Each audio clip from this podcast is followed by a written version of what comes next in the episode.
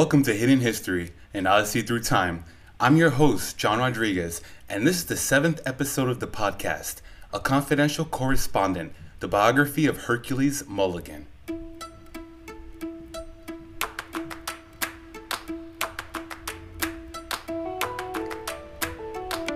Giving testimony to the British House of Commons in 1779, American politician turned loyalist Joseph Galloway estimated that Irishmen composed perhaps one half of the Continental Army.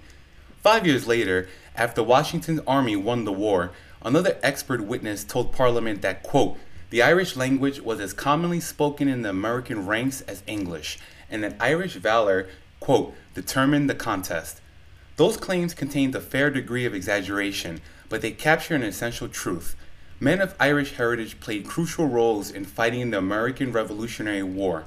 Irish Americans sided with the Patriots against the British Army in overwhelming numbers and shouldered muskets at Lexington and Concord during the Battle of Bunker Hill and at every other significant military encounter over the eight long years of war. Their numbers included generals, colonels, thousands of enlisted men, and even spies. In New York, equally strenuous efforts were made by the British to enlist, quote, the immigrants of Ireland. General Sir Henry Clinton wrote the English Secretary of War of his plan to lure the poverty stricken Irish to a cause which, he candidly admitted, quote, was contrary to the particular interests of most of them. Although the British spent much time and money trying to persuade the Irish, both at home and in America, to join their side of the conflict, they were rarely successful. Probably the best individual example of Irish loyalty and daring is the story of Hercules Mulligan. This burly gentleman's tailor was one of the leaders of New York's Sons of Liberty. He battled Tories with words and fists in the turbulent days before the Revolution. When hostilities began and Washington was forced to retreat from New York, Mulligan stayed behind. He pretended to have a change of heart about the rebellion, but in all actuality, Mulligan had become one of Washington's most valuable spies throughout the war. Mulligan's story, hidden history that has remained long forgotten, is the story of a man determined to see the American dream come to fruition and a foreign superpower intent on preserving dominance over the 13 American colonies.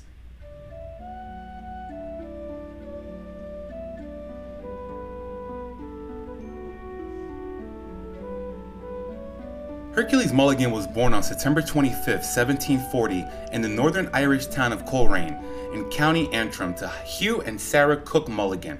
Along with Hercules, Mr. and Mrs. Mulligan had two other sons, Hugh and Cook, and one daughter, Sarah. Around the year 1746, the Mulligan family immigrated to America and settled in New York City. Hercules and his family did not arrive in this country as destitute immigrants, indentured servants, or redemptioners, but rather they paid their own passage. In 1747, Hugh Mulligan was in business as a wig maker, but in later years he was engaged in mercantile business. Mr. Mulligan made sure that his three sons received commercial training and they all became prosperous merchants. Shortly after the Mulligan family arrived in New York City, young Hercules was placed under the care of James O'Brien, an Irish schoolmaster.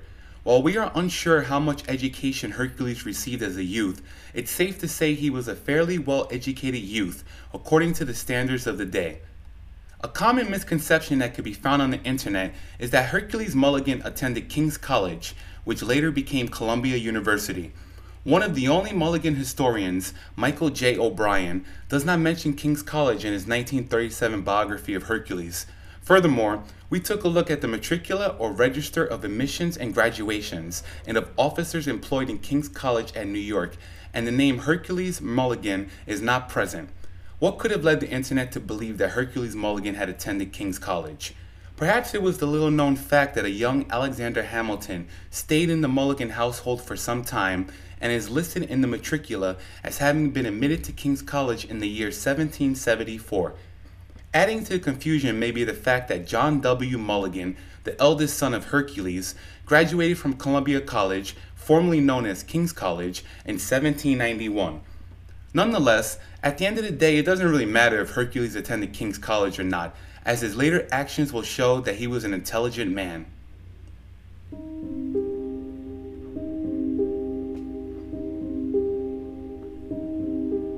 As for early employment, it seems that Hercules first worked for an importing house on the waterfront and then the business section of New York City. Hercules was very ambitious, and while he initially worked for his father's business as an accounting clerk, eventually Hercules opened up a tailoring and haberdashery business, catering to wealthy officers of the British Crown Forces. Mulligan's first shop was located on Water Street, near Lower Manhattan's busy East River wharves. Sometime between 1774 and 1776, Hercules relocated to 23 Queen Street, today's Pearl Street. One advertisement for his clothing business said he employed a number of tailors and that his stock included, quote, superfine cloths of the most remarkable colors, gold and silver lace with some half laces for hats, gold and silver spangled buttons and loops, gold and silver treble French chains, gold and silver cord, tassels, vellum, and threads, Irish linens, gloves, hat trimmings of all sorts, and silk breeches and silks of all colors. Hercules Mulligan was an exuberant character. By all accounts, he was handsome, tall, and someone who stood out in a crowd. He had a natural gift of gab and drew people around whenever he spoke. Mulligan had a quality and presence that caused him to be instantly well liked by anyone he met, including complete strangers.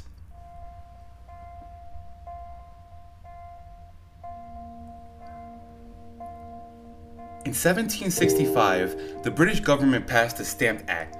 It meant that all legal documents and printed papers used in the American colonies had to have an official stamp. The result was that every piece of paper the colonists used was taxed by the British. This act was passed in England without asking the American colonies, which many colonists found unfair.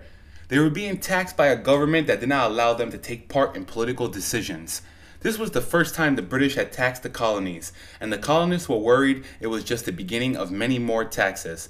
Around the time that the agitation over the Stamp Act began, Hercules Mulligan was a sturdy young Irishman and no lover of British rule.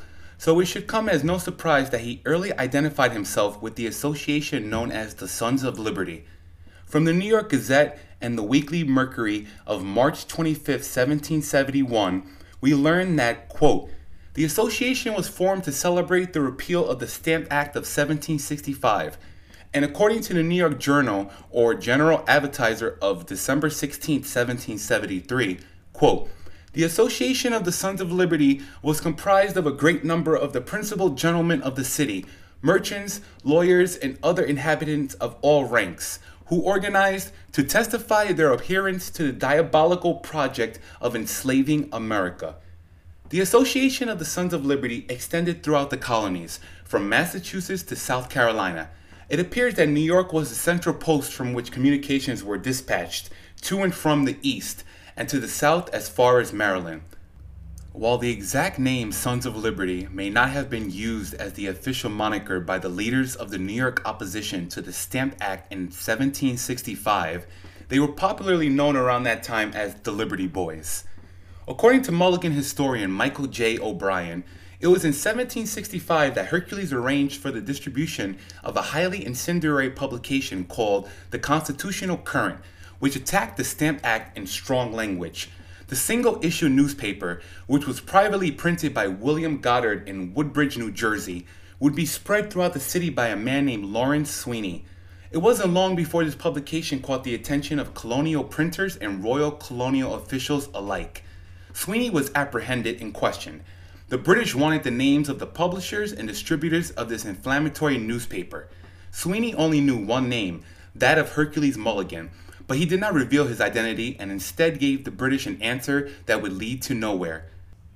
Interesting side note it appears that Mr. Sweeney was well known and popular within the city of New York. An announcement of his death appeared in the New York Gazette and Weekly Mercury of April 16, 1770, that said, quote, Last Tuesday died Lawrence Sweeney, as well known in this city as any man in it, and will be perhaps as much missed.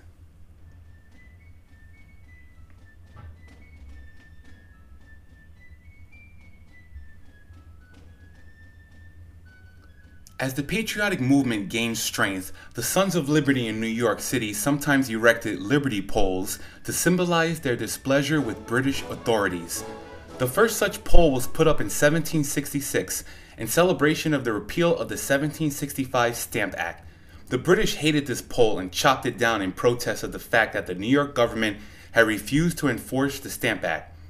For the next 10 years, the Liberty Pole, like the Liberty Tree in Boston, would serve as the rallying place for any and all patriots in the city.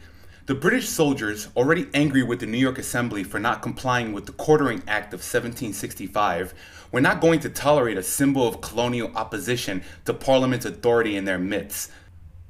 The Quartering Act of 1765 stated that Great Britain would house its soldiers in American barracks and public houses, but if soldiers outnumbered the housing available, would quarter them in any building they required, even the homes of colonists.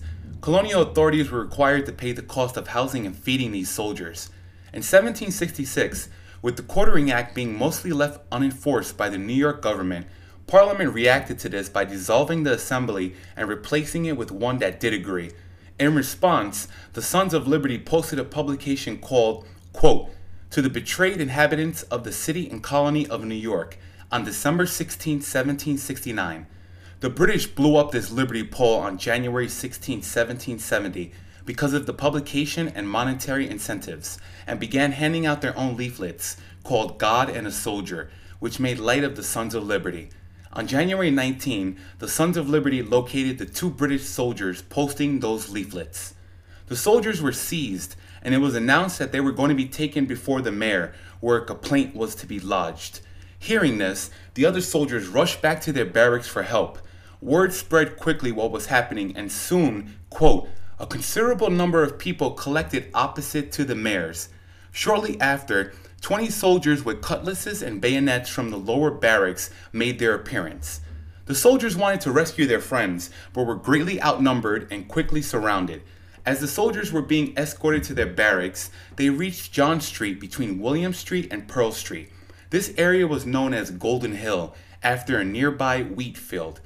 The passage that led to Golden Hill was narrow, but the colonists were unconcerned because it allowed protection for those who were unarmed to stay in the rear. Little did the colonists realize that not only were there soldiers in front of them, but soon, quote, a posse of soldiers from another quarter took up a position behind them. Fortunately for the colonists, the soldiers behind them were not angry and were only there as a defensive force. The commander of the soldiers on top of the hill Realizing the situation that the colonists were in, and probably thinking he now had a large enough force to return to the mayor's house and free the two soldiers being detained, gave the command Soldiers, draw your bayonets and cut your way through them. The colonists on the front line were forced to defend themselves with rungs they had secured near the mayor's house. All of the rest were unarmed. There was a general brawl between the British and the colonists, with the giant Hercules reportedly heavily involved in the dispute. With so many lethal weapons present and emotions running high, it's shocking that no deaths occurred that fateful day in New York City. However, the hand to hand combat was very bloody, and several individuals suffered serious injuries. It is unknown if Hercules was physically injured during this altercation, which became known as the Battle of Golden Hill. This battle is an important aspect of American history because it occurred some six weeks before the Boston Massacre, becoming one of the earliest violent incidents in what would eventually lead to the American Revolutionary War.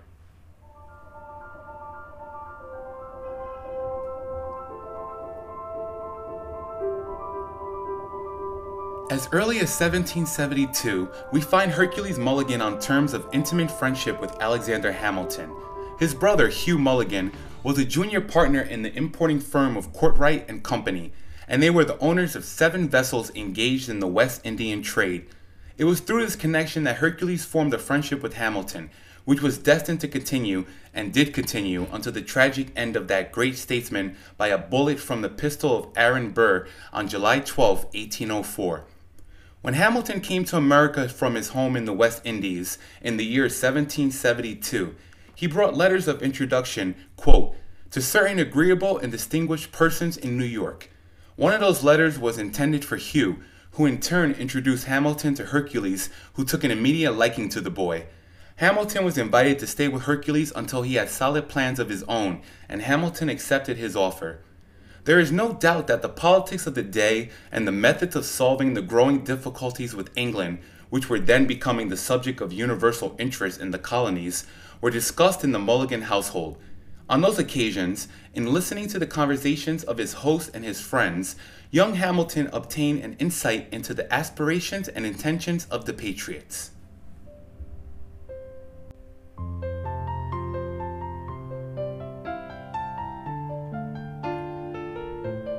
On Wednesday, October 27, 1773, a wedding was celebrated in New York City. Hercules Mulligan married Elizabeth Sanders in Trinity Church in Lower Manhattan. Today you can visit the third and current Trinity Church, the one everyone knows. But in 1773, Hercules and Elizabeth were married in the first Trinity Church, which would sadly be destroyed in the Great New York City Fire of 1776. Elizabeth was the daughter of John Sanders of New York and niece of Admiral Sanders of the British Royal Navy. Despite the family she came from, Elizabeth shared and supported her husband's political philosophy. Their first child, John W. Mulligan, was born on April 13, 1774, and two more sons and five daughters would follow.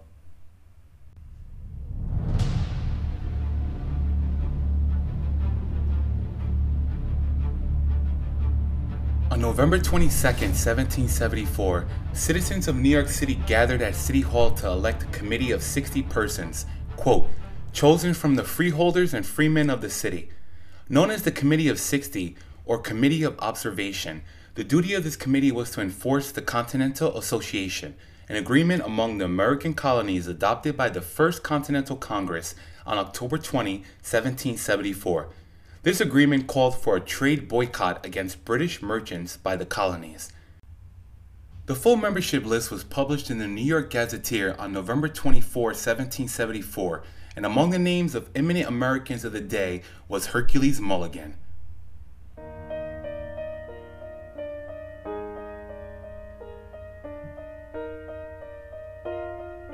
April 19, 1775 was the day in history that marked the outbreak of armed conflict between the Kingdom of Great Britain and its 13 colonies in America. The battles of Lexington and Concord were fought in the province of Massachusetts Bay within the towns of Lexington, Concord, Lincoln, present day Arlington, and Cambridge. Historians know that when the news of the battles of Lexington and Concord reached New York, the city was thrust almost instantly into a state of the most alarming confusion. On April 26, 1775, Isaac Low, a merchant in New York City who served as a member of the Continental Congress, called for the dismissal of the Committee of 60 and the convening of a provincial congress, as well as a committee of 100 to perform the function of the provincial congress until it was convened. On May 1, 1775, the Committee of 100 was formed, and yet again, the name of Hercules Mulligan could be found on the roster of this historic committee. The Committee of 100 was officially replaced by the New York Provincial Congress, a revolutionary provisional government that was a pro American alternative to the New York General Assembly, which first convened on May 23, 1775. August 23, 1775 was certainly a thrilling day for Hercules Mulligan and other patriotic citizens of New York. While under fire from HMS Asia, a 64 gun third rate ship of the Royal Navy that was anchored in the harbor, Mulligan and others managed to remove the 21 pieces of artillery on the seawall of the battery, today formerly known as Battery Park at the southern tip of Manhattan Island. The New York Provincial Congress had been worried that the British would seize the weapons, and before they could do that, the order was given by the Provincial Congress for the cannons to be transferred to the fortifications in the highlands of the Hudson River. The shots from HMS Asia were the opening of hostilities on the city of New York, and the fact that Hercules Mulligan was there as a participant shows that he was fearless of the consequences and was ready to do his part in defense of the city.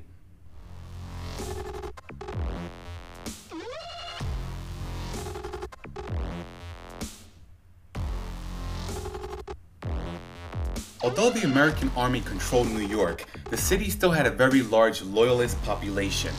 While the royal governor had fled the city with his tail between his legs, finding safety on a British warship, the loyalist mayor of New York, David Matthews, had remained in the city in an attempt to exercise the duties of his office. In mid June 1776, according to historian John C. Hamilton, quote, Washington had appointed to meet some officers at a designated place, Information was given by a female in the Tory interests, and the necessary arrangements were made to seize him, but timely intelligence frustrated the attempt. A partisan officer, a native of New York, called at the shop of Mulligan late in the evening to obtain a watch coat. The late hour awakened curiosity, and after some inquiries, the officer vauntingly boasted that before another day they would have this rebel general in their hands. This staunch patriot, as soon as the officer left him, hastened unobserved to the wharf and dispatched a billet by a Negro, giving information of the design. The partisan officer that paid a visit to Mulligan's shop was a frequent customer, Mayor David Matthews, and the Negro who Mulligan sent off with the information was a man named Cato, a black patriot and the slave of Hercules Mulligan. There will be more about Cato later on, though. Mayor Matthews and William Tryon, the royal governor, were accused of being involved in this plot to kill Washington, as was a member of Washington's life guard, Thomas Hickey, who would eventually be executed for his role. While John C. Hamilton did not provide any further proof to back up this tale other than his words, it's worth noting that he was the son of Alexander Hamilton.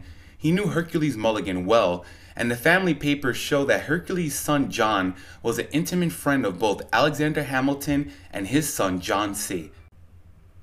A story has also come down in the Mulligan family that on the evening of July 9, 1776, after the Declaration of Independence was read to the Continental troops in the presence of Washington and his staff, Hercules Mulligan and a large crowd of soldiers and civilians, fired up with patriotic zeal, moved to the Bowling Green at the southern end of Broadway and released their patriotic passion on the gilded statue of King George III that sat majestically on a pedestal in the center of the park. With the rise of American patriotism, the statue became a hated symbol of tyrannical British rule, and the colonists had decided it was time for the statue to go. The New York Gazette and Weekly Mercury of July 15, 1776 describes the destruction of the statue.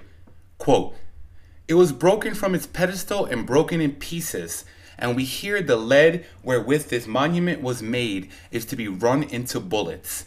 According to family legend, Hercules smashed the lock gate of the fence surrounding the statue and climbed on top of the marble pedestal, where he was able to secure a rope around the neck of the king's statue.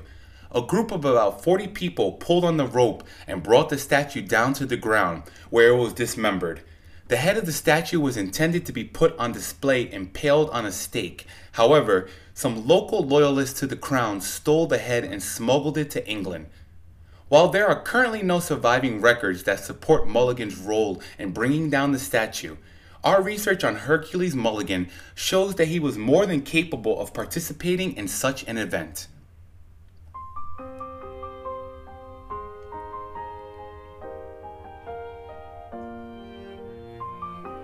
On August 27, 1776, the Battle of Long Island took place.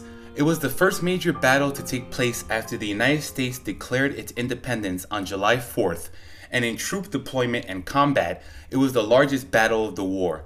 The battle ended with the Americans being defeated and the British gaining access to the strategically important port of New York, which they held for the rest of the war. On the night of August 29 30, Washington evacuated their entire army to Manhattan without the loss of supplies or a single life. The Continental Army was driven out of Manhattan entirely after the Battle of Harlem Heights on September 16, 1776. The British were in complete control of New York City. Loyalists within the city who had been persecuted quickly began to retaliate against the Patriots. Lists of the disloyal were drawn up, and not surprisingly, the name Hercules Mulligan appeared on almost all of the list. During the night of September 20th, 1776, the Great Fire of New York ravaged the city. British leaders accused revolutionaries acting within the city of deliberately starting the fire, and many patriots used this fire as a great excuse to escape the city. As the fire spread, Hercules made an attempt to flee the city with his wife and two year old son, but they were apprehended by British authorities. While Mulligan's wife and child were let go, Hercules was manacled and marched off towards the provost prison. By mid November 1776, Washington's army was camped at Hackensack, New Jersey, opposite New York City. During the night of November 19, possibly the 20th, Hercules Mulligan made the trip to Hackensack. He had only been out of prison for about a month, and his movements were certainly being watched, and yet he dared to cross the river.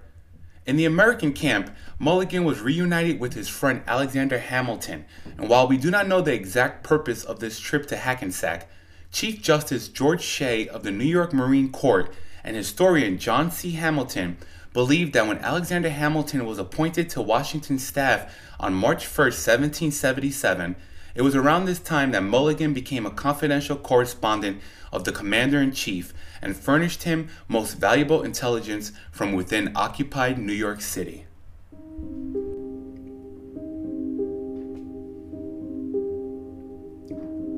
During the winter of 1776 1777, Mulligan's business continued to grow. Apparently, being jailed for being a rebel did not have any impact on his loyalist British or German trade. Due to his line of work and charming personality, Mulligan had soon collected a great deal of information that he was certain would be of vital importance to General Washington, but he was unsure how to get the information to him. On Saturday, March 1, 1777, Alexander Hamilton joined Washington's official military family, and in Washington's own words, Hamilton's duties were, quote, to think for me as well as execute orders. Shortly after Hamilton's appointment to Washington's staff, the general shared with the young officer that he wished that they could employ some trusted spy who could keep them advised of the situation in New York City. It may have been then that Hamilton suggested Hercules Mulligan for the job. Washington had Hamilton set everything up, and it was decided, due to security reasons, that only Hamilton would know about Mulligan. George Washington was so cautious about this mission that nothing regarding Mulligan's recruitment and service as a spy was ever mentioned in Washington's papers corresponding to the time that the British occupied New York.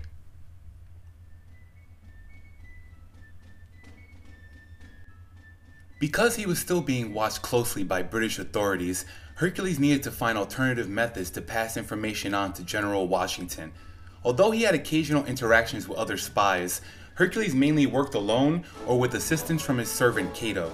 Most people knew that Cato was associated with Mulligan, and it wasn't long before Cato came under scrutiny when his frequent absences from the city caught the attention of British authorities. One time, when returning to Mulligan's home, Cato was arrested after getting off a boat in the East River and questioned. Cato was faithful, however, and refused to reveal the truth, and so he was thrown into prison and treated with great cruelty. While we are on the subject of Cato, there is very little information currently available about his life. We have come across no existing records that tell us about Cato's life before Hercules Mulligan or after. What we do know is that whoever Cato was, he was an American patriot, just like Hercules, who risked his life to deliver confidential information. Due to the amount of loyalty Cato showed Hercules during the war, it may be safe to say that Hercules treated Cato well, despite the underlying complications of the relationship. In the 1790 US Census, Hercules Mulligan was listed as having one slave in his household.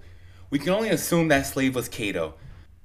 After 1790, the census records are either missing or difficult to interpret. In 1799, New York State passed an Act for the Gradual Abolition of Slavery, which specified that children born to a slave mother after July 4, 1799, were declared legally free, but not until male children had turned 28 and females 25. Slaves born before that date remained in servitude, although they were redefined as indentured servants. We here at Hidden History hope that Hercules decided to free Cato at some point after 1790, but as of right now, unfortunately, there's no evidence to support this.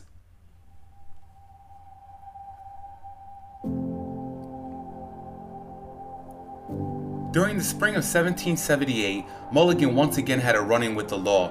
While in a tavern on King Street, Hercules got into an altercation with a major, John Lynch, and his British recruiting party. The following day, Hercules was summoned to military headquarters and interrogated about his, quote, obstructing Major Lynch in the performance of his duty. But, with his usual faculty for getting out of tight places, nothing came of the inquiry. In the summer of 1780, Hercules was receiving information that a planned operation to the north was about to take place. 5,000 French troops were planning on landing at Newport, Rhode Island to assist the Americans, and the British planned on crushing the French before they knew what hit them. Hercules was able to get this information to General Washington via Cato, and the general positioned his army to threaten New York but also be in a position to support the French if need be. The British, worried about Washington's growing strength and aggressiveness, abandoned the Rhode Island plan and remained in the city while the French landed at Newport without incident. It was also during that summer of 1780 that Hercules heard rumors about something big that was about to occur. The upper Hudson River was mentioned, as well as an American defection. In spite of his best efforts to reveal the truth, ultimately, Major General Benedict Arnold's defection took everyone by surprise.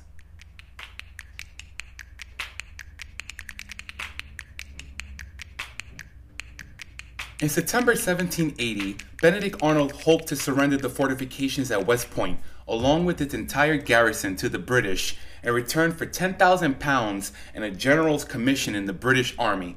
Fortunately for the Americans, British Major John Andre was captured with incriminating documents, and Arnold's plot was revealed on Monday, September 25, 1780.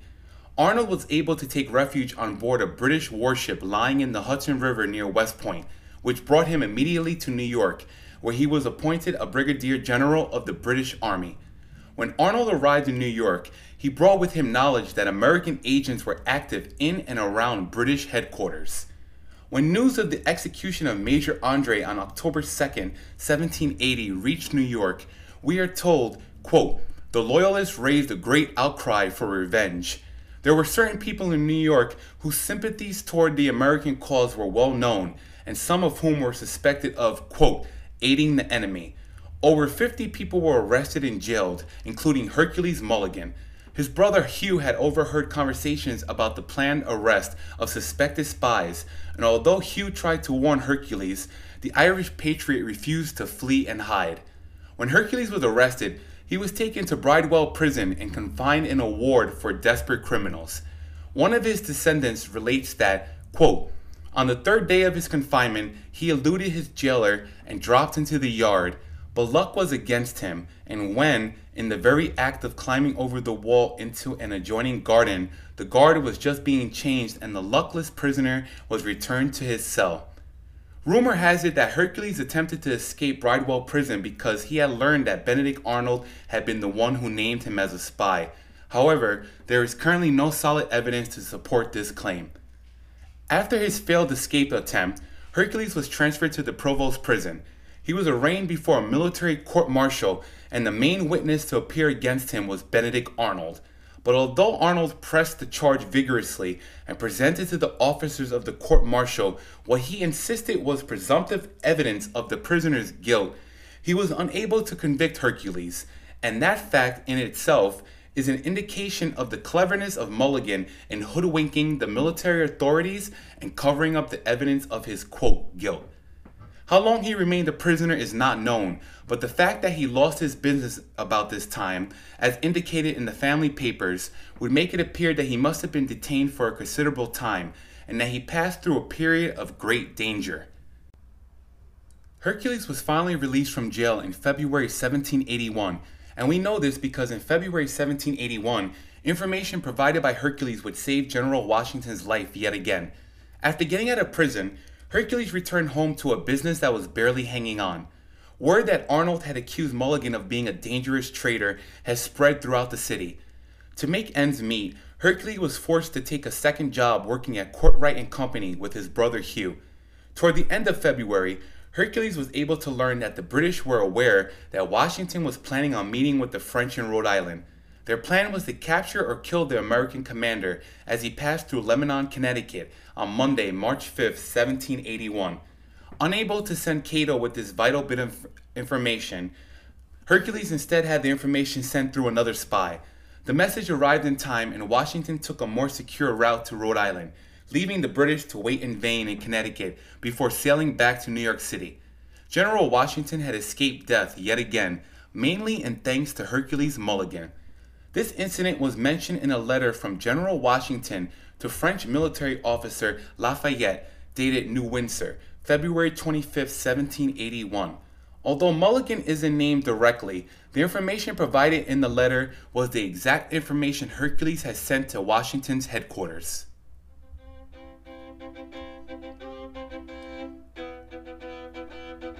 In October 1781, General Cornwallis surrendered his army to General Washington and the French at Yorktown, Virginia. As the British position began to fall apart rapidly, Cornwallis asked for terms of surrender on October 17, and two days later, the last major land battle of the American Revolutionary War was over. With the capture of more than 7,000 British soldiers, negotiations between the United States and Great Britain began.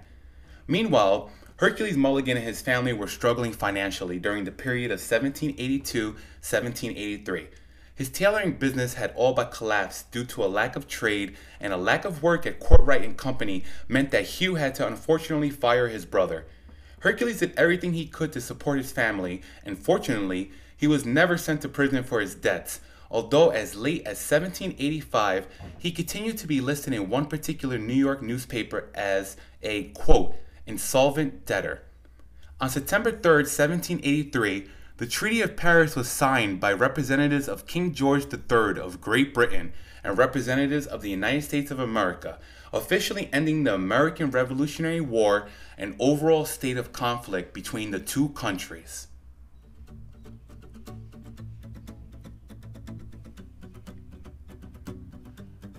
November 25, 1783, Evacuation Day. The British Army departed from New York City after the end of the American Revolutionary War. George Washington Parke Custis, grandson of Mrs. Martha Washington, wrote the following about that day in his book, Recollections and Private Memoirs of Washington. Quote, the letter of which we have made such honorable mention was forwarded to the general by M afterwards celebrated for having conveyed to the American commander the most important information during the occupancy of New York by the British Army. The morning after Washington made his triumphal entry into the city of New York, 25th November 1783, he breakfasted with M to the wonder of the Tories and the perfect horror of the Whigs. There can be no question as to who Custis meant by M although why he referred to Mulligan by the initial only is not clear. There can be little doubt also as to the source of this information. It was obtained from Washington himself. Custis's father was Colonel John Parke Custis, son of Mrs. Washington by her first husband, and after the war, while Washington was president of the United States, Custis lived in the president's home as one of the family. It is said that Washington personally thanked Hercules for his patriotism and especially for the timely warnings that in at least two cases had foiled attempts on Washington's life. As a further gesture of appreciation, he ordered a complete civilian wardrobe from Mulligan's tailor shop.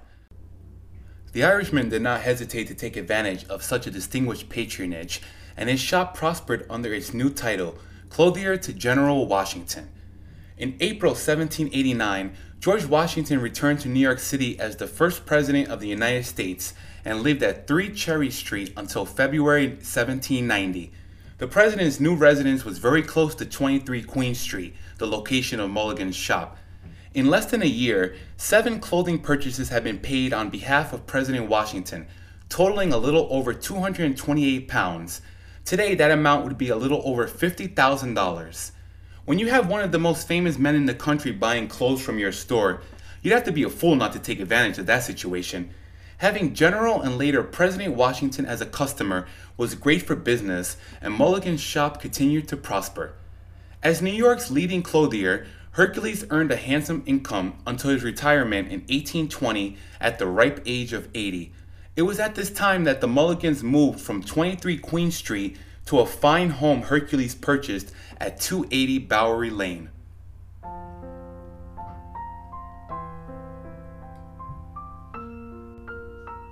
The closing years of Hercules' life were spent quietly at the home of his son, John W. Mulligan, which was then at 20 Cedar Street. On the 4th of March, 1825, Surrounded by his sons and grandchildren, the old patriot Hercules Mulligan surrendered his spirit into the hands of his maker. In the New York newspapers of the time, there are no obituary notices of his death beyond a mere announcement in the New York Advertiser of March 9, 1825. Mulligan's last years had been spent in the solitude of his home, and doubtless, having passed out of the memory of the younger generation, he belonged to the forgotten past. This will be understood readily when we consider the fact that when Hercules first settled in New York City, the population was around 9,000, and in the year of his death, it was 166,086. The population of New York City today, by the way, is almost 19 million people. Hercules was associated with Trinity Church in Manhattan for many years, and although the Mulligan family had a burial vault in Trinity Churchyard, Hercules' remains were buried in the Sanders Vault, the vault of his wife's family. Later, when the church was enlarged, several graves and vaults were covered over by the new addition, and among these were the Sanders Vault. And so the Sanders Vault is directly under the altar of the present church, and some would say that it's an honor that the remains of the American Irish patriot rest in this spot. The Mulligan burial vault is covered by a slab, which, although now considerably discolored by the ravages of time, seems to have been originally of white marble, and on it is this simple inscription without date quote, Whaley and Mulligan's Vault. The word Whaley, which is actually misspelt, is in reference to Hercules Mulligan's brother in law, Thomas Whaley. When Thomas died in 1780, Hercules was among the people appointed executor of his estate. This vault can still be seen today in Trinity Churchyard. As we here at Hidden History dives into the life of Hercules Mulligan, his Irish temperament and love for the country that would come to be known as the United States of America reminded us of another Irish American patriot. My grandfather, William McHenry, who served during the Korean War, would have been 91 years old this Christmas Eve, and so we dedicate this episode to him. Our next episode comes out after Christmas, and so we here at Hidden History would like to wish you all a very Merry Christmas. Stay happy, stay safe, and always stay informed.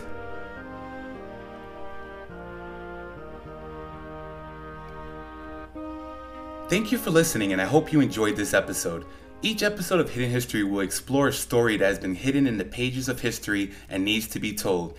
Pictures, newspaper clippings, and links to external articles relating to a particular episode will be available on our website. Thanks again for listening. I'm John Rodriguez, and this has been Hidden History, an odyssey through time.